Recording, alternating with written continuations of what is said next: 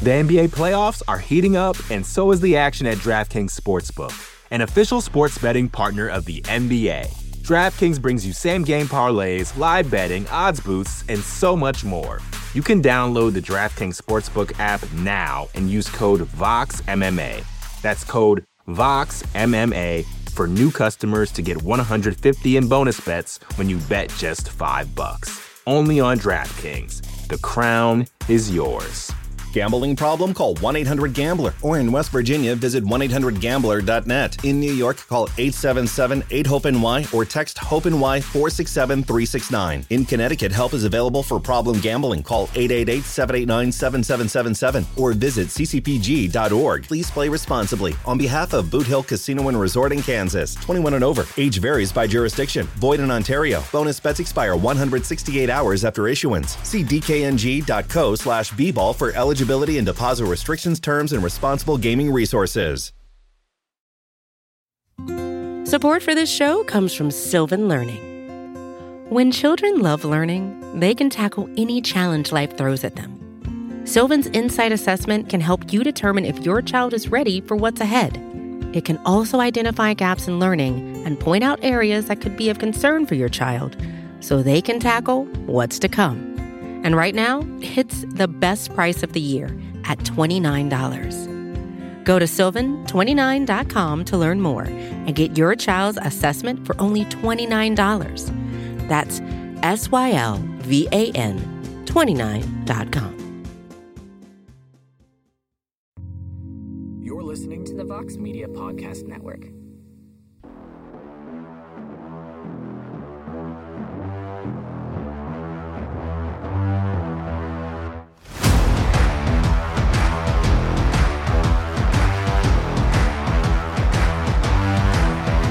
Well, hello there, everybody, and welcome to a brand new edition of On to the Next One, MMA Fighting's matchmaking extravaganza of a podcast, as we attempt to make sense of and predict the futures for some of the notable names coming out of Saturday night's UFC Vegas 14 event. It was an interesting card, to say the least. Main event was quite entertaining. Co-main event provided a knockout of the year candidate, and there was definitely some creative post-event matchmaking in store for us today. With that, I am Mike Heck, and joining me as always in this venture, the co-host, co-matchmaker, the best friend, and the Prince of Positivity, Canada's own, Alex Cayley. AK, good to see you, man, and to hear you as always, my friend. Yes, my best friend, Mike Heck. Thank you for that always lovely introduction. It was, for us, in the matchmaking world, an interesting card yesterday because, in one sense, I think this is going to be a pretty free and breezy episode because some lesser-known fighters. So it's pretty much a wide-open book for a lot of these fighters that we're going to talk about as far as who we can match them up with. On the other hand, is also a little difficult because, again, they're so in the thick of like the mid-tier or lower part of the rankings. There's maybe 2 dozen possibilities for a lot of these fighters who we're going to talk about. So, but look, we take our jobs as fake professional matchmakers very, very seriously.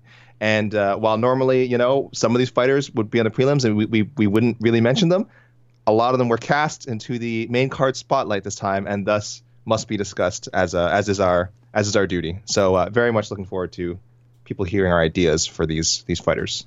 Yes, and I saw a lot of ideas from the peeps. We'll get to those in a little while, but as always here on this program, let us begin with the main event. Rafael dos Anjos, former UFC lightweight champion of the world, returns to 155 for the first time in 4 or so years. He had the lightweight title, lost it to Eddie Alvarez, then lost to Tony Ferguson, and then had a pretty successful bump up to 170. That included wins over great fighters like Neil Magny, like Robbie Lawler, and earned himself an interim welterweight title fight and lost to Colby Covington in said title fight, lost to Kamaru Usman, finished Kevin Lee, and then he dropped decisions to Leon Edwards and Michael Chiesa.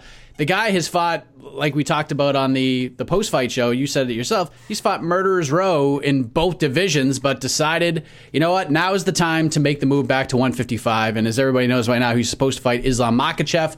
And on 5 days' notice, it became Paul Felder, And RDA looked pretty damn good on Saturday night. I believe he closed as a 2-1 favorite, and it proved to be a pretty accurate line as he picked up I'm going to say this as lightly as possible, a split decision win because a judge out there somehow, some way scored this fight for Paul Felder, which is absolutely absurd. But after the win, AK, he calls out Conor McGregor. He shoots for the stars. That obviously caught McGregor's attention.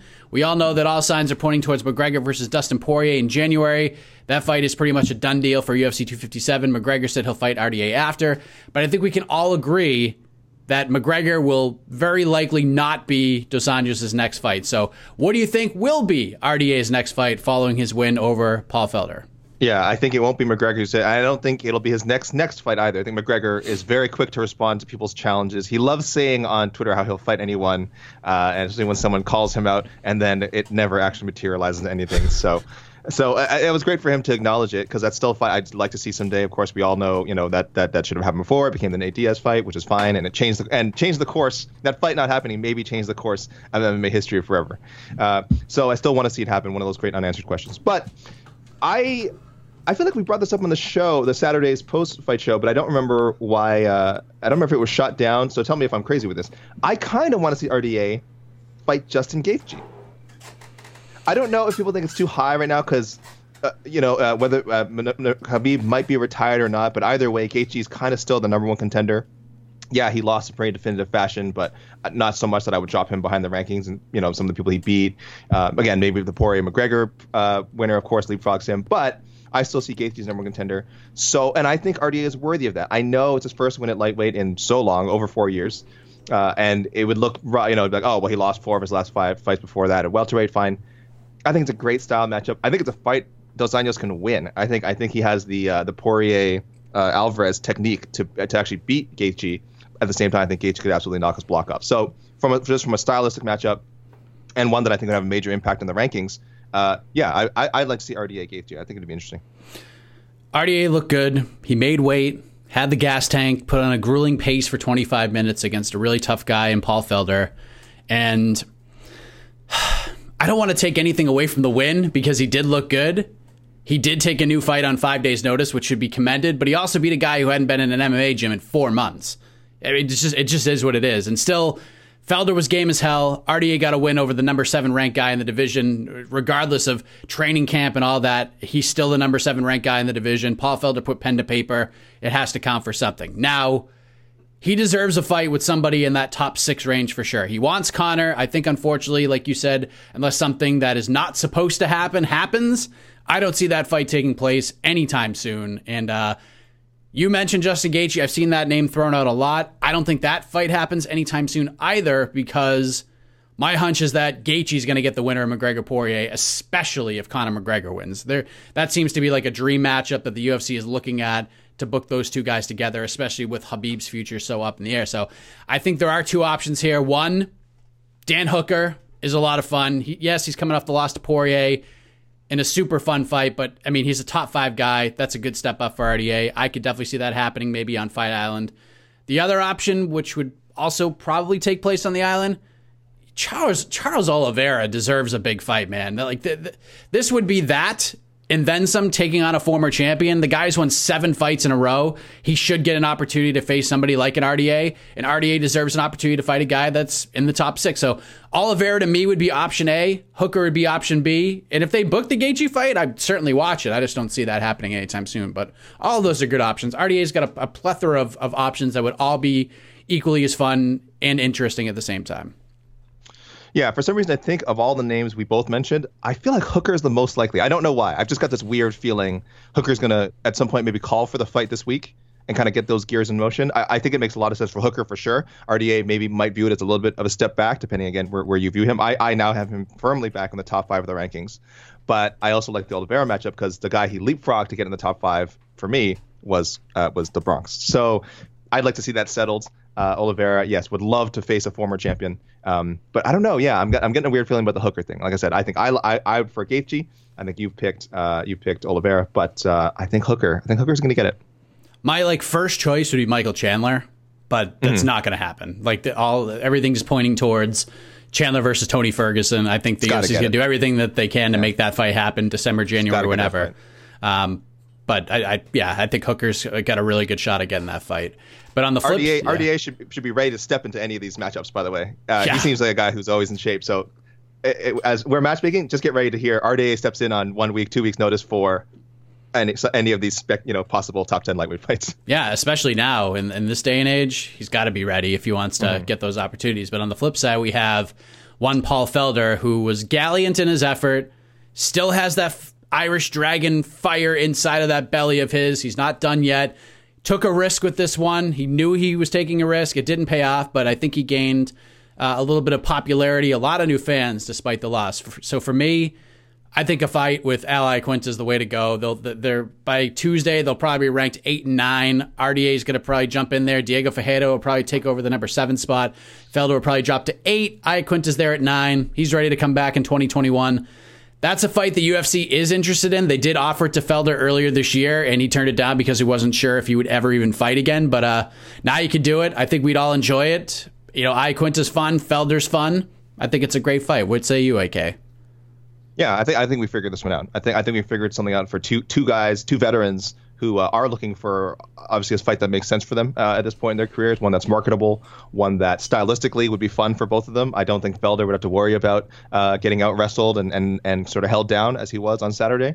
Iaquinta, I don't think, would utilize that strategy. And rankings-wise, I have them around the same area. Again, I don't know how people do their rankings, but I imagine most people have Felder and Iaquinta somewhere in the 8 to 15 range, unless they've removed Iaquinta for inactivity, which I don't think. I think it's too early to do that. So, yeah, I don't know if people need to overthink this one. I think both guys would want it.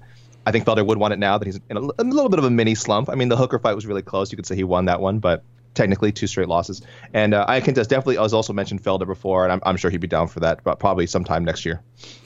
The NBA playoffs are heating up, and so is the action at DraftKings Sportsbook, an official sports betting partner of the NBA. DraftKings brings you same-game parlays, live betting, odds boosts, and so much more.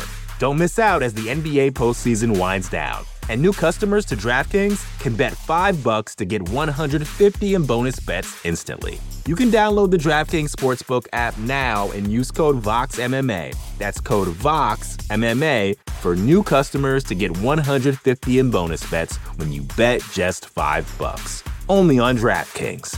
The crown is yours. Gambling problem? Call 1-800-GAMBLER. Or in West Virginia, visit 1-800-GAMBLER.net. In New York, call 877-8-HOPE-NY or text HOPE-NY 467-369. In Connecticut, help is available for problem gambling. Call 888-789-7777 or visit ccpg.org. Please play responsibly. On behalf of Boot Hill Casino and Resort in Kansas, 21 and over, age varies by jurisdiction. Void in Ontario. Bonus bets expire 168 hours after issuance. See dkng.co/bball for eligibility. Eligibility and deposit restrictions, terms, and responsible gaming resources.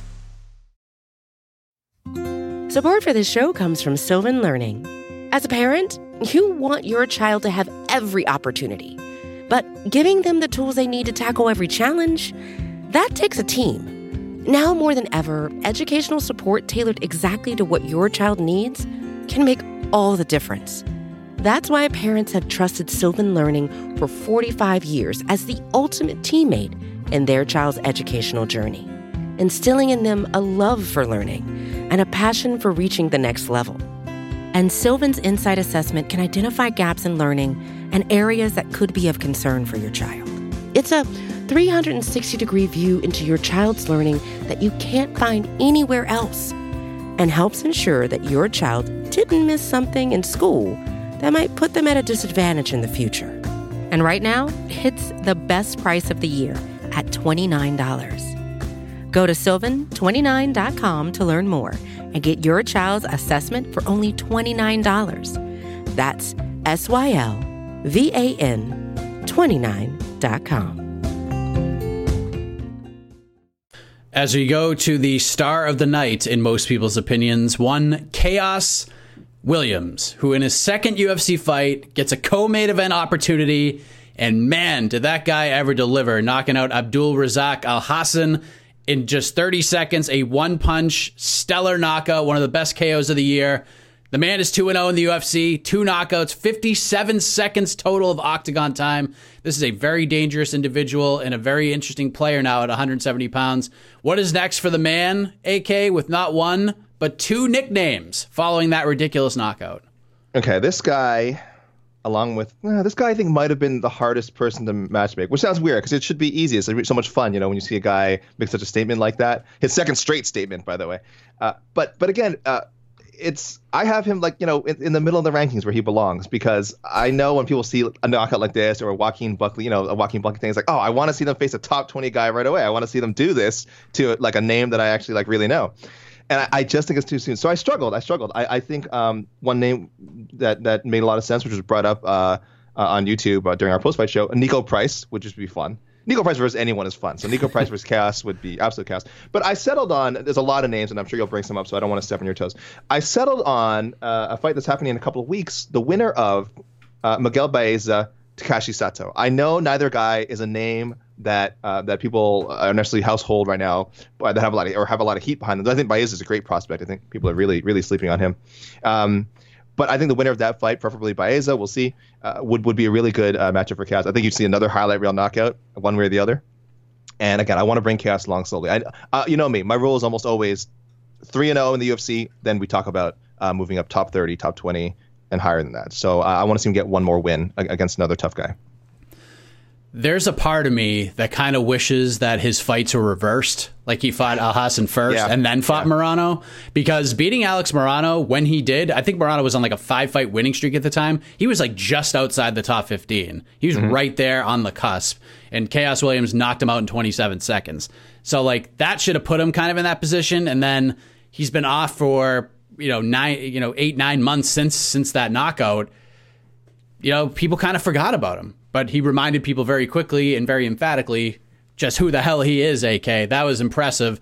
Knocked that guy stiff. I hope Alisson is okay after all of that, because that was a pretty scary knockout. He wasn't even there for the decision being read afterwards. But I made my pick on Twitter. I'd like to see him get the Belal Muhammad fight. Sean Brady was supposed to fight him on December 19th. Khaos has a lot of buzz to him right now. He knocked out Alex Morano in his debut, like we said, in 27 seconds. And this knockout...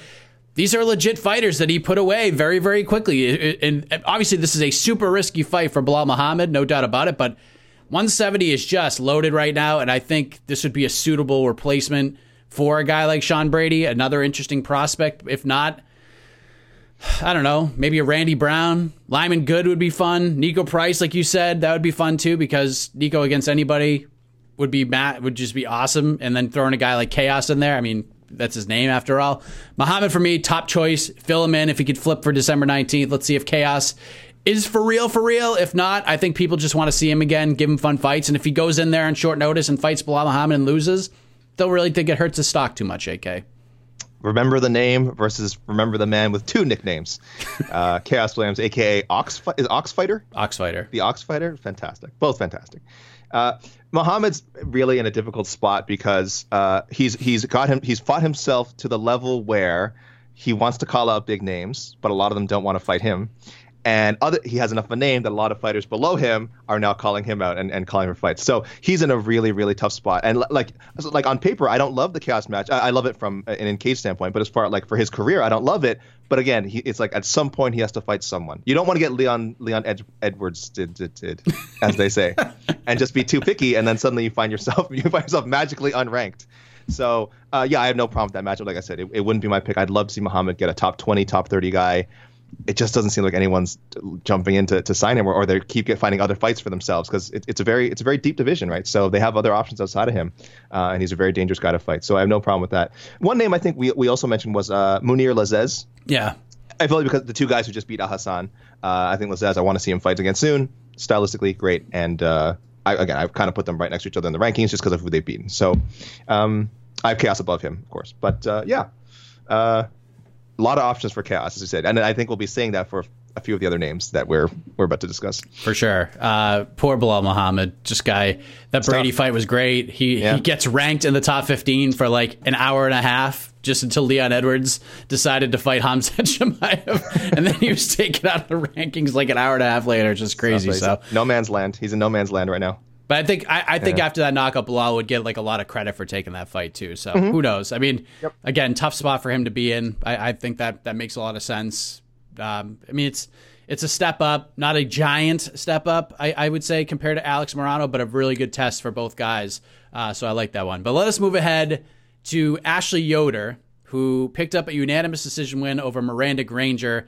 Yoder, I was a little bit excited because she showed some spunk, some aggression in that third round, and especially in the final few minutes. Nearly got her first UFC finish, and had she had another 5 to 10 seconds, she would have gotten that finish. And she snaps a 2-fight losing streak. So I was kind of going through Twitter, and people were complaining about the fight and the placement, which is nobody's fault, by the way. I mean, there were injuries, there were illnesses, there were weight cutting mishaps. So there were a lot of fights that fell off this card. Ashley Yoder is now 3-5 in the UFC. But if you really go back and look at her work and her resume, the record isn't indicative of what she's shown overall. I was there for her UFC debut on super short notice. I think it was a week's notice. She fought Justine Kish in Albany, New York, and I thought Yoder got the big fat hose job from the judges. I thought she won that fight pretty handily, but the decision went against her. Then she had a really close fight with Angela Hill. Thought she lost that one, but it was competitive. She goes to a split decision with Mackenzie Dern, another one that was super close. And then doing my research last night, AK, you scored that one for Ashley Yoder on MMA Decisions. You were the only journalist. I'm the only one. You were the only one. But it was a really close fight. I scored it for Dern, but it was a really close fight, and it was the first time Mackenzie Dern was really tested. Then she beats Amanda Cooper, another close fight. Then she 30-24s Sayuri Kondo, and then loses a close split decision to Randa Markos, and then lost a pretty clear decision to Lavinia Souza. So, look, I know the fight wasn't great, but it was good to see her show something in that final round. I think she has a lot of natural ability. I think she's a really great athlete, but she's got to access that darkness a little bit, AK. She needs to turn that switch on and be a little scarier in there. And if she does, I think she's going to find herself in a better spot winning more of these decisions. So one thing I do know is the UFC likes Ashley Yoder. They re-signed her prior to the Souza fight. They think there's some potential there. I think there's some potential there as well, but she needs to fight somebody who will help access that aggressive side. Angela Hill sort of brought that out of her. She punched her in the face a few times. Ashley Yoder's oh man, I gotta start throwing punches back, and I gotta start being aggressive if I want to win this fight. So I absolutely, in no way, shape, or form, I do not want to launch her anywhere near the top 15, especially in this division. So I want to give her someone who will punch her in the face and sort of bring that aggression out of her. So I have two options. One, Hannah Cyphers. Yes, I know Hannah has had a very, very tough 2020, but let's let Hannah take some time. Let her hit the refresh button into 2021. Cyphers will punch her right in the mush. And if Yoder's not ready for it, she could be in for a very long night. So I don't mind that matchup at all. I think that's kind of a good step, especially if the UFC is invested in Yoder and they like her. That's a good test for her to see if she'll open up that aggression a little bit. The other is I like Jinh Yu Frey. I think that's a good matchup because former Invicta champ, Jin needs a win badly. Jin's got great stand-up. I think we keep Yoder sort of in that same spot for this next fight. That's my long-winded history and matchmaking idea for the Spider Monkey. What do you think? It's kind of tough to matchmake for her right now. I do not think people expected to hear what's going to become a combined 10 minutes about Ashley Yoder this week. But guess what, people? You're getting it. All right. She's on the main card. She's on the main card. She got a win. She deserves it. Not always. Look, I'm just going to extend this Yoder chat even further. Not always the most exciting fights. Okay, fine. But I think she's a grinder in the best, and I mean that in the most positive way. She, again, like I said, thrown right into the fire. 5 fights into her career, thrown right into the first, and one Invicta fight where she beat Amber Brown, who's very good, by the way.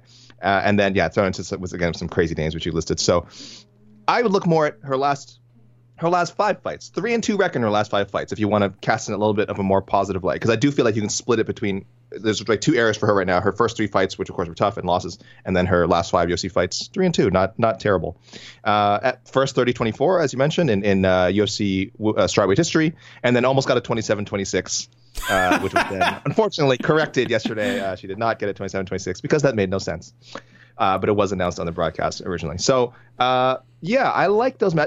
Hannah Cyphers has got to be released, though, right? I mean, if she's going to get seasoning, can it not be back in the regional scene? Can it not be? You know, can she not get some? I think she's still around, man. I don't think she. I haven't seen her name. She hasn't. No, she has not been officially released. But I assume we can't throw this poor woman in the octagon again. It's just. She's lost her last four fights. I don't know. Well, don't put her in there with like these wild and crazy. I know.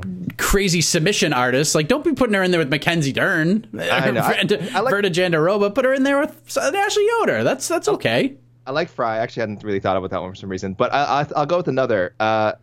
Maybe not the most exciting matchup, but I think Mizuki would be a good test. Mizuki Inoue. I just have her a little bit higher in the rankings. I think it's a matchup. It would probably be more. Well, you know, look, Mizuki's coming off a loss. Yoder's coming off a win. So Mizuki would probably be pretty heavily favored in that matchup. But if we're going someone who's coming off a loss, coming off a win, I think you do a lot worse than that. And like we said, if Yoder can tap into just a little different side of her, who knows? Who knows? She might be able to win that fight. And that would be a big statement. If she could beat someone as experienced as Mizuki, that'd be huge. So a lot of good options for Yoder, I think. That once you anyone outside the top 20, some pretty decent options, and good for her. Good for her for scraping out that win on the main card, you know. She's just such a nice person that's like hard for her. She's just got like natural ability, and she goes off of that, and she knows that she's still kind of green in the sport, and she's, like she said on the post fight, learning on the job with each of these fights. But eventually you just gotta open that up. So you saw it, like when she gets angry and she gets fired up, she can fight a little bit. I mean, she could definitely fight, but just accessing that side, it seems to be her biggest problem. But we'll see what happens there as we move ahead to a man that was out of the sport for 2 years plus after a gnarly motorcycle accident. And in a 2-week stretch, he has 2 victories, including a second-round finish of Brendan Allen on Saturday, which is super impressive. Sean Strickland, this man is on a roll, looking better than ever. He's up a weight class. This one was like up a weight class and a half at 195 pounds. But Brendan is no joke, man. I had him probably ranked like 16 or 17. He had won 8 in a row. This is a guy who finished, put away Kevin Holland a little over a year ago in Boston, and now Holland's looking to go 5-0 in 2020. He's about to main event a fight night card against Jack Hermansson. So Brendan Allen's been super impressive. This win was phenomenal for Sean Strickland. What do you see being his next move with all this momentum right now? Yeah, Strickland's a wicked talent. Even when he was competing at 170, his losses are to Usman, Ponzio, and Zaleski Dos Santos. So 2 top 10 UFC champion, a top 10 guy, and a guy who's probably top 15, top 20. So no shame in that. He's absurd talent. Now that he doesn't have to worry about a weight cut, assuming he stays at 185, I mean, this might be the best form we see of him. This might be a real contender. I did have a little bit of trouble with this one, if only because I think we always do when we're trying to match up with top 15 middleweights. There's just so many veterans in there, veterans, high-ranking guys coming off of losses, so it's kind of a weird thing. So I got creative. I kind of want to see him rematch Tom Breeze. They fought at UFC 199 in June 2016. Strickland won by split decision, and I do recall it being a fairly close fight. Not like super controversial, but definitely a close fight. Definitely one that if it had gone the other way wouldn't have caused much of an uproar. So now they're both at middleweight, so no weight cut to worry about. Both guys looking good after long layoffs. So there's a little storyline similarity there as well. I'd like to see those two run it back. I'd like to see Breeze and Strickland run it back. Yeah, he's on my list. Popular answer I saw on Twitter was Omari Akhmedov, ranked number 12 at middleweight. I actually love that idea. I think that's my top choice. You know, Akhmedov's coming off the really close loss to Chris Weidman. It was even going into the third round, and then Weidman, used that championship gusto and was able to win that third round. That's a great fight. The problem is, kind of like you said, he's just tough to matchmake for, because beating Brendan Allen earned you a top 15 matchup. Since I had Brendan where I had him in like my own mental rankings, but I think Akhmedov is a great option. If not, if you want to give him someone like a Tom Breeze, that rematch, I like that one. Andrew Sanchez is a fun idea as well. I mean, it's a little bit of a step back, for being honest, but in terms of entertaining matchups and keeping him relevant and giving him some fun, I like all of those ideas. But if they can book him Akhmedov and he can beat him, now we're cooking with fire here, and you can start throwing him into these, Weidman matchups and guys like that, because when you're active and you're winning fights and you're running them off, bang, bang, bang, like he seems to be doing right now, that boosts your popularity up pretty quickly. So what a return for Sean Strickland. Any other names on your list, AK? The only thing I wanted to mention was, we still don't know exactly why Akhmedov withdrew, right? It was just withdraw, undisclosed reasons, I think, right? We don't know if it's an injury or illness or... We don't know, right? Yeah, I'm not sure. Okay, so that's the only thing is we don't know when he'll be back. Again, if it's just an illness, who knows? Could be ready to be booked this, for this week, who knows? But if it's an injury, it could be longer. But that's a sensible name. But what's the fun in sensible, though? Yeah, we don't do sensible here. I mean, Strickland said that, and I'm sure. Strickland said he wants to take a little bit of time off, actually get a full training camp. I think after 2 wins in 2 weeks, he probably deserves something like that. So even if you book that in like January, February, that's fine. That would work. Here's an interesting one. Corey McKenna, successful UFC debut, really fun fight with Kay Hansen. There's some folks out there who think that both of these ladies should have got the fight of the night over Felder and RDA, and I'm not going to sit here and argue with you if you feel that way, because that was a super fun fight. Both of them were. I thought Kay Hansen won. I gave her all 3 rounds, honestly. But like when you look at 30-27 on Twitter, you immediately just think like, oh, this is a blowout. She won all 3 rounds. But these were super, super close rounds. This is not a robbery. I actually went back and watched the fight again this morning. I did think Kay won even on the second viewing. Either way, McKenna impressed me a lot. Even if she lost that fight, even if the judges scored it against her, I was walking away from that being like, damn, Corey McKenna is legit. She showed me something, AK. And you probably will not agree with this pick, but I want to see where she is at. I could see the look in your eye already. I'm bracing myself. And to do so, AK, I'd like to see her go up against a veteran, someone who competed on Saturday night in a losing effort. I don't think the UFC is out of the Randa Markos business just yet, AK. She has done them a lot of favors recently. She fought Mackenzie Dern. She stepped in as a short-notice replacement for Paige VanZant in March against Amanda Hebus. Stepped in on super short notice, about a week's notice, traveled all the way to Singapore to fight Ashley Yoder, won that fight. I think she's going to get another shot because she has been so giving to the UFC. There's a short-notice fight needs to be had. Doesn't matter who it is. She says yes. So let's see where Corey McKenna is, okay? Let's see where she's at. McKenna versus Markos. I think that is the perfect matchup to make at this point. What do you think? Hate it. You're going to hate it. I'm allowed to say, look, Mike, we're best friends. Nothing's going to change that, all right? But sometimes best friends have to be real with another. I hate it. I just don't know what else to do. I don't know what else to do with her. Oh, see, I agree. I had to get creative. I'm not going to lie. I hit a wall here. But once I figured out the solution, it was like a breath of fresh air, and it seemed so obvious to me. But first I'll say, Markos, by the way, her next fight will be her 17th UFC fight. McKenna has 1 UFC fight. Why are you doing this to McKenna? Why are you doing this to poor Randa Markos, possibly having to take a loss to a 1-0, a 14-year-old, first of all, being thrown into the cage? I thought that was illegal, but apparently... My goodness, baby, the new assassin baby, Corey McKenna. You can give her that nickname. She's the Hobbit.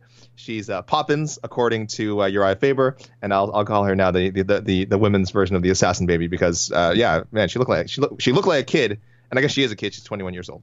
I don't like it. So I had to, but you're right. It's difficult. There's strawweight is not the deepest division, so you essentially have a lot of veterans mixed in with newcomers. That's it. There's really there's almost no middle ground of like kind of mid-tier people. It's veterans and people who just getting or 1-0, 2-0. So we have to go to the contender series. And I'm going to go, there's probably a bunch of names we can pick, but I'm going to go with someone who just won, just had an impressive knockout, Luana Pinheiro, who just had a win. I think it was the most recent episode. So this has been last week. That's what I'm thinking for McKenna. Emily Whitmire was another name to consider if you want to go a little more experienced, but she's coming off 2 straight losses. She might need someone. Maybe she should fight Hannah Cyphers. I don't know. But yeah, I'm going contender series. Got to get creative. Brazilian fighter Luana Pinheiro. Let's take it slow. Boy, that's a tough matchup for McKenna. Maybe. I thought Hansen was too. And so did the oddsmakers. We said on the preview show, it was crazy that Hansen was like, I think almost a 2-to-1 favorite, like -1. We said that was crazy. Hansen's really good, but at this stage, when you're talking about two 21-year-old fighters with, I would say, similar levels of experience, Hansen has fought better names. I thought that was so crazy that she was almost 2-to-1 favorite. That was too much. Yeah, I mean, I like the Pinheiro idea. Mm-hmm. I think I don't know. I think they're gonna throw Pinheiro closer to the top 15 right off the bat.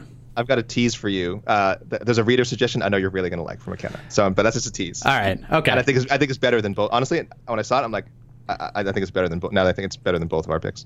Yeah, it's funny because like you almost forgot that she fought Kay Hansen because you're immediately I immediately was like, oh, she could fight Kay Hansen. I'm like, oh crap, she just beat Kay Hansen. She just did. I'm like, oh, she can't fight Jinh Yu Frey because Jinh Yu Frey is coming off back-to-back losses. You have to give her some sort of a step up. You have to give her something. I don't know if throwing her. I don't know. I don't know what they're gonna do. Honestly, that's why I liked the Markos idea because. Let's be honest. I know it's McKenna's second UFC fight, and Markos has been in the UFC and for so long and doing all that stuff. I think McKenna beats Randa Markos right now. I think she beats her. Yeah, I don't want to see that. Yeah, I think she beats her. I don't want to see that, Mike. But you have to like. But what are you going to do with Randa Markos? Like, you have to give her something. You got to give her some kind of a fight. If you're going to keep her around, you got to. That's her position. You have to use her to put other fighters over at this point, or. Yeah, we'll see. Markos can surprise some people too. So that's why I think it's intriguing. I'm not happy about it. I'm not happy with the pick. Marina Rodriguez rematch. I don't know. Oh, there's your free wild card pick. Bonus wild card pick. I don't know. Marina Rodriguez. Oh my gosh. I got nothing. You're sad about having her fight Corey McKenna, but you want to throw her in there with Marina Rodriguez? Are you insane? I didn't say I had all the answers. I didn't say I had all the answers. That was a draw. They fought to a draw. Let me run that one back. So let us head to everyone's favorite segment. I think we segued into this perfectly. The wild card round, where we choose a fighter we have not match made for yet from Saturday's card, and we'll do it right now. And Mr. A.K. Lee, kind of slim pickings from this card, is it not? What is your UFC Vegas 14 wild card pick? Listen, with the quick hits first, of course. First, I want to say to Luis Smolka, Eric Anders, guys who missed weight and then it seems fell ill. And Anders was hospitalized. Get well soon, guys. I don't know what the issue was, but I know a lot of people want to pile on them for missing weight, and they should be embarrassed, and they should be, you know, it is disappointing, but health comes first, right? So hopefully you guys get that sorted out. Geraldo de Freitas, hey, maybe less grappling next. Maybe don't initiate the grappling when you're being out-wrestled by Tony Gravely. That's a little bit of an odd strategy.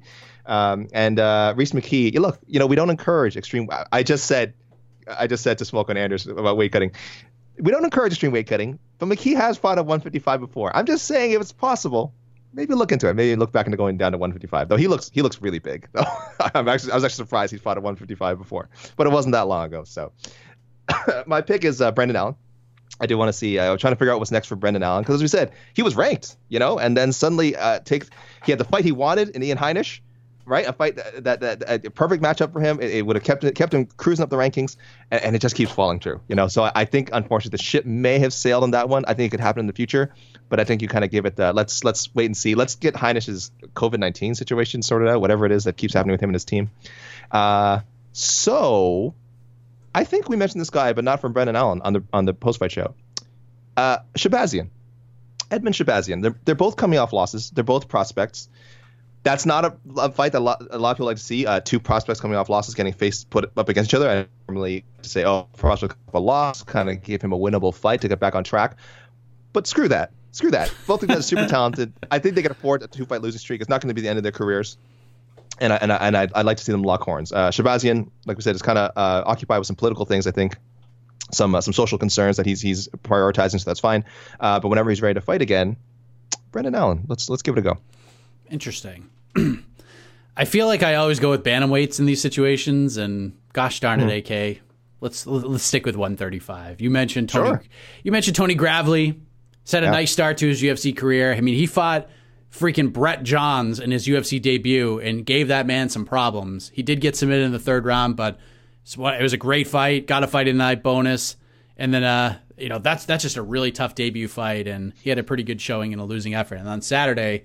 Takes on a really difficult test in Geraldo de Freitas, and he did it on the ground. 7 takedowns, wasn't scared of the submissions of de Freitas, wasn't scared of anything, and that is a quality win right there at 135 pounds. So I would like to see how he stacks up against another really good wrestler, a guy who can bang on the feet, a man coming off his first finish in the UFC, a battle between two of the best gyms in the sport. ATT versus Fortis MMA. Give me Tony Gravely versus Miles Johns. That sounds like the kind of fight where the pace would just be ridiculous, and I would like to see how that plays out. That is my wild card pick, AK. that feels like one of those fights that we should have seen already on the regional scene, doesn't it? Like, right. I feel like Gravely, right? It's just, that's such a corker of a fight. Yeah, I love Gravely's performance. The only reason I didn't pick him is, again, he's in that range where it's just, I feel like there's 20 guys. We say this every week. I'm going to keep saying it. There's just no bad matchups at 135. And Gravely could match up with a number of guys in his range. But Miles John's a good one. Yeah, I love it. Love it. Let us go to our wonderful listeners and readers. Actually, Mike, I just introduced a new segment to our show. Oh. It's a new segment I call Check the Tapes, for to give ourselves. I'm sorry, I thought it's very unprofessional of me. I did not, because I wanted to surprise Mike. I did not spring this on him before, so this first edition is going to be a little rough. But I wanted to give ourselves a little pat on the back for, I think, some of the matchups that we have at least mentioned on the show. I don't know if we necessarily picked them as our number one choice, but I feel like we've mentioned some of these. Okay. So I'm just looking back through some of the fights announced this week. This one first I'm gonna start with one I wish I'd picked. Nate Landwehr and Movsar Evloev. That's on December 5th. So sorry, that does not count. I'm gonna find one. Hold on, give me a second here. This is off to a great start. No, two. I know we definitely did. Overeem and Alexander Volkov. I'm sure we mentioned it. I'm sure a lot of people mentioned it. Yeah. I don't know how much credit we can give ourselves for that. But another one, I guess I don't know how much we can give credit we can give ourselves for this one either, because it kind of was supposed to happen a long time ago, but I know it's one we definitely called out as his best choice. Carlos Condit, Matt Brown. Finally, fingers crossed, January 30th, this fight will happen. So guys, sometimes we know what we're talking about, okay? Sometimes we know what we're talking about. So there we go. Not the most thrilling first check the tapes ever, but I'm just telling people, go look at some previous episodes. I probably missed some matchups that we mentioned and that were announced. So I'm probably not giving us enough credit, Mike. You are missing them. Go ahead. How about Merab Dewalishvili versus Hayoni Barcelos? Yes. I'm sorry. I was only looking at ones announced in the last few days. That must have been last weekend. That was Friday. Announced last weekend. Friday. I got announced on Friday. It got announced on Friday. We confirmed it on Friday. Oh, that's okay. I got it. Oh, okay. I know why. I'm looking at the morning report, and there's no morning report Saturday to recap Friday's fight announcements. So my bad. I'll be a little more better prepared next time. But yes, that is our crown jewel, the Barcelos Dewalishvili fight. That fight is going to be amazing, and people, you can sprinkle a little credit in our direction because I feel like we may have made that happen. Let me just think. We have two light heavyweight fights that have been announced over the last few weeks that were both suggestions on the show. Thiago Santos versus Alexander Rakic was one of them. Yes. That was kind of obvious. Right. But the other one, I'm taking all the credit for, AK, and you hate it. Dominic Reyes versus Jiří Procházka. That was to the next one. Mike Heck exclusive. And now it's headlining. That's a perfect fight. Perfect. So check the tapes, people.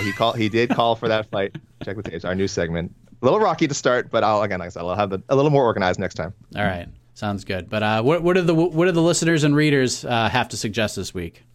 Oh, I just said, Mike, it's a little bit slim picking. So even when we solicited for choices from our from the MMA Fighting accounts, not a huge swell of interest on this card, but some very good suggestions. So one of them, I want to know what was next for Kanaka Murata, a fighter who we haven't even mentioned yet on the show. Very good UFC debut, and from Rizzo. At Rezard IP on Twitter. He likes the winner of Angela Hill, Tisha Torres, which is something that came to me as well, mainly because I think we talked about how Murata is just jacked. I mean, we were talking about physiques. So if Tisha Torres gets past Angela Hill, we're talking about two of the best physiques in the UFC going at it. I think it'd be a really competitive fight. And I know Murata's only 1-0 in the UFC, but she has experience, high-level experience before coming to the show. So I have no problem with that. For Sean Strickland, a number of good suggestions. Sorry, let me draw these up real quick. Some of which I think we've kind of discussed, but he's generating some buzz. His fights have been exciting. People like his story. Our boy Big Marcel 24 on Twitter. He agrees. Akhmedov, Andrew Nally, who I think is someone who tunes into our shows as well. The loser of Kevin Holland, Jack Hermansson. What do you think of that one? I think if Holland loses, I like that matchup. If Hermansson loses, I don't know. Interesting. I think if Holland loses, that's a great matchup. At Box Your Ears Off on Twitter. I don't know where this is coming from, but I guess it has to be mentioned. Yoel Romero? I saw that one. No way, right? That's insane. Oh, yeah, this is coming off your tweet. And then a matchup I like, this guy's book, but I do think this would have made a lot of sense if he wasn't. Someone else from at Perplexed by That on Twitter, Brad Tavares, who's fighting fellow gatekeeper Shoeface, Antonio Carlos Jr. That's right. I think in January. So, but yeah, Brad Tavares I think would have also been a good choice. I think the winner of that is going to get, and actually the winner or loser of that I actually also kind of like for Brendan Allen. So, so we'll see. I think we'll see one of those guys, Brad Tavares or Shoeface, matched up soon. Some good options there. Chaos's knockout did not draw a lot of picks, so we only had one person at Megawatt Mayhem, who suggested no one is going to want to fight him next after that knockout. So kind of the Joaquin Buckley problem. So yeah, some good Twitter suggestions there. So we've got emails. We got email. We've got Twitter. Some DMs, which I'll go back to Twitter in a second, and then a new viewer sliding into the DMs on Instagram. So. Sweet. Yeah, so let me get your thoughts on some of these, Mike. I think one of these we shot down. So Tristan Gordat, regular viewer, regular listener. The one of them that jumped out to me, he liked Chaos. He mentioned this on the show. I think we were against Chaos and Rakhmedov, but we didn't like that, did we? I don't like that at all. It's an interesting fight. Mm-hmm. That is a fight between two guys. I mean, that is a prospect killer kind of a fight. Like sure. No, only one guy is going to propel themselves from that. Like, it's not one of those fights where like they're just gonna beat the snot out of each other and they're gonna have a fight of the night and have this great war and both guys' stocks are gonna rise despite who wins or loses. Like, either Chaos is getting submitted or Rakhmanov's getting knocked out very quickly. Like, that's how that fight goes, and one of these guys is just gonna get the momentum halted very quickly. I want to see what would happen there. And by the way, why is Rakhmanov not getting a lot of hype right now? Like, of Chaos, Hamzat Chimaev, like, Rakhmanov isn't even talked about at all. Like, I'm glad that Tristan Gordat mentioned the name just so we can talk about him. But yeah. The guy goes out there in his UFC debut on short notice and submits Alex Oliveira in the first round. That is the most impressive win out of any of these guys. And nobody's talking about Rakhmanov. So I would like to see Rakhmanov get an opportunity like that, because Chaos has some buzz and Rakhmanov would have the opportunity to steal some of that buzz so people can actually talk about him. But I don't want to do that right now. I would give Rakhmanov somebody else, like somebody close to the top 15. I would put him in a better position than I would put Khaos Williams right now. Yeah, absolutely. 26 years old, 13-0. Like you said, just beat Brazilian Cowboy inside of a round. So for me, he has more, and this is a phrase I want to introduce in the lexicon, more matchup currency than Khaos Williams has right now. And yes, should be lobbying for a top 20, top 15 fight. So thank you, Tristan. Let me check my DMs here. I just got a DM regarding something else. A couple of other regular listeners. Harry Lipsky, he likes Arda Oliveira. Strickland versus Heinisch or Gastelum. Yes, well, they are fighting. So the winner of that, or the loser of that, maybe. Yeah, and I think like Gastelum, we keep saying like that'd be crazy if Gastelum lost on a 5-fight losing streak, because he definitely is not getting cut. You know, he's because he keeps getting tough fights. Sean Strickland should be fighting Chris Weidman. Like, he should be fighting him. Like, that is the absolute fight to make, but nobody can. Like, Weidman is just in this position. I mean, he makes so much money. He's a former champion. It's hard to justify that fight. But again, you put Weidman in there with Omari Akhmedov. Why not throw him in there with Sean Strickland? Weidman wants more, but if you're doing this like the right way, that's the fight to make. But unfortunately, it just, I don't know. I don't think that jazzes people up enough. I think some people, like hardcores, would be like, ooh, like, I like that one. That's interesting. But I don't know if Weidman's going to see that name on the contract and be like, ooh, let me get my pen, you know? Yeah. Another reader, Marcus McKay, he suggested Strickland Jotko. But I don't know. Jotko's kind of a weird guy. He's kind of one of those veteran names who I think when you're coming off a couple of wins, you want to skip over, fair or not, because he's a really tough matchup. And he's the kind of guy, he's a spoiler. You know, he's definitely a spoiler in the division. So I don't know about that. So this, again, from Marcus McGahee. He likes Khaos Williams. He also liked the Baeza Sato winner. Also, Daniel Rodriguez Dalby winner, which was one of my choices. Also something I considered. I would friggin' love that. That fight, by the way, is going to be sick. Yes. McGahee also likes McKenna Yoder. He likes matching up winners with winners. And he says, how about Marata Lavinia? And I'm like, yeah. I think that's logical. Former Invicta champions. I think Lavinia is fighting Mallory Martin. Oh, you're correct. Yes, she is. Yeah, that's another reason I couldn't pick. I think because Mallory Martin, I think I wanted for McKenna. It was one of the things I wanted for McKenna. And then you're right. She's already booked. So thank you, Marcus McGahee. And then on the Instagram, what's short? What do the kids say short? Insta. You have a kid. Your kid's on Instagram all the time, right? The IG. The IG, oh, of course, the IG, so obvious. Jacob Best this is his second time contributing to the show. He likes Felder. Oh no, So he suggested, he suggested Felder versus Anthony Pettis. That's not going to happen. They're buddies. They're buddies, training partners. That's not going to happen. And he likes Strickland Weidman. So yes, the Strickland Weidman is out there. The people are talking about it, Mike. The people are talking about it. I don't know if that's pardon me. I don't know if that's the fight he gets, but if that fight it gets booked, I don't think we'd be too surprised. I think we can. It's reasonable, and people are thinking about it. And lastly, I think this is my last one. Yes, from. Sorry. Let me go to Twitter for a second. I want to mention one of our longtime listeners, at Mighty Magic Mart. Strickland versus either Vettori or Jacare Loser. Is that fight still happening? Yes. Okay. Oh, yeah. What do you think about that? It's good. It's a good option. Would you prefer one of the other, Vettori or Jacare, for him? I don't know. I mean, it's interesting because like Jacare is the bigger name than Marvin Vettori, but not as big as you would think. Like if this is like 2 or 3 years ago, like Strickland getting a Jacare fight would just be like massive. It'd be huge for him. Now, I don't know. Not so much. I mean, if Jacare goes out there and beats Marvin Vettori and does it handily, that's something to look forward to. But yeah, I think that's fine. I'll go back to the IG DMs. Jay Steiner coming in with their first entry, coming in hot. Okay, brother. Some good suggestions have already been mentioned.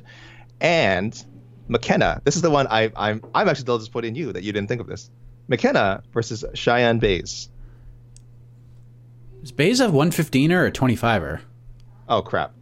That's a good question. I thought Chase had the answer. Hold on, guys. We're in the Google machine here, looking this up real quick. That's a good. You're right. No, she is. No, she is a strawweight. Okay, so I feel like we've been stumped. That's the one. That's the fight, right? I had not thought of that. She had a great interview on What the Heck recently, of course. Yeah, and I think experience wise, like you said, is a little bit closer than Pinheiro. I think Pinheiro is a killer. And I don't. You know, that might be a little too much too soon for McKenna. And if we're going again away from a veteran like Markos, Bays. How did we not think of that, Cheyenne Bays? So, I thought she was a 25er for some reason. I don't know. Because I thought Bays is like one of the first names that popped in my head, and I'm like, yeah. I don't think she's a strawweight though. But turns out I'm wrong. And so, you know what? Who is this? What is this gentleman's name? Jace Steiner. Jace Steiner, you have changed my mind completely. Randa Markos off the table. Whoa. Cheyenne Bays in. McKenna v. Bays. Let's do it. Can we do that? Can we? I'm doing it. I'm doing it. God. You know what? I'm introducing new segments on the show live. So. But that definitely the reader pick of the week. Very solid. Very, very solid pick. And he also had another funny one. He said he wants to see Rocky Martinez cut to light heavyweight. No, let the man eat. Stop it. Let the man eat. But thank you, Jay Steiner. Yeah, so there you go. Great reader picks this week, guys. Awesome contributions. Always great to listen to. Yes, keep them coming. That's like half the show now. So keep bringing them in, and we'll keep talking about them. And listen, if you're listening to this on Sunday or Monday or whenever during the week, keep those suggestions coming, all right? Hit us up on the Twitter. AK is at Alexander K. Lee. I am at MikeHeck_JR. Join us once again next week as we discuss the fallout regarding the notable names coming out of UFC 255. The November pay-per-view is going down. Really fun card. I know it's not the biggest, sexiest names in the world, but there are some good freaking fights on this card. Of course, both flyweight titles are on the line. Davison Figueiredo makes his first title defense against Alex Perez in the main event. Valentina Shevchenko defends her title against Jennifer Maia.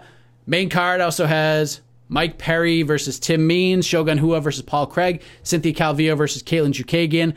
Prelims has freaking Brandon on Brandon, Moreno versus Royval. In my opinion, this is the best fight on the entire card. It is a really solid event. Don't be that negative Nancy. Don't let the fact that like Connor and John Jones are on this card sway you. This will be a lot of fun. This will be a UFC 199-esque. I'm making a prediction right now. This is one of those cards where you might skip it. You might sit there and skip it. But if you do, you're going to regret it. It's going to be one of those cards that whoever bought it is going to be happy they did. And those who didn't, you'll be like, damn it. I should have bought this card. I always love, Mike, when we end our shows on a threat. That's always the note I want to go out on. It's the kindest threat, though. I didn't say I was like, go to your house. No, I'm saying it's a helpful threat. I'm trying to help you. Yeah. Don't be that guy that's like, oh, crap, I should have bought this pay-per-view. I knew I should have. I was on the fence. Don't be that person. It's going to be really good. It'll be a fun one. We'll talk all about it next week with all of you guys. For now, we are out of time. For Alex Cayley, I am Mike Heck. Always remember, don't take this too seriously. Even my idle threats. MMA is supposed to be fun. We will see you next week right here on To the Next One, the podcast. You're listening to the Vox Media Podcast Network. The NBA playoffs are heating up, and so is the action at DraftKings Sportsbook, an official sports betting partner of the NBA. DraftKings brings you same-game parlays, live betting, odds boosts, and so much more. You can download the DraftKings Sportsbook app now and use code VOXMMA.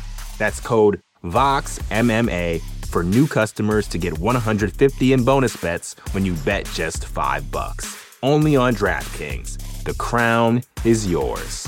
Gambling problem? Call 1-800-GAMBLER. Or in West Virginia, visit 1-800-GAMBLER.net. In New York, call 877-8-HOPE-NY or text HOPE-NY 467-369. In Connecticut, help is available for problem gambling. Call 888-789-7777 or visit ccpg.org. Please play responsibly. On behalf of Boot Hill Casino and Resort in Kansas, 21 and over, age varies by jurisdiction. Void in Ontario. Bonus bets expire 168 hours after issuance. See dkng.co/bball for eligibility and deposit restrictions, terms, and responsible gaming resources.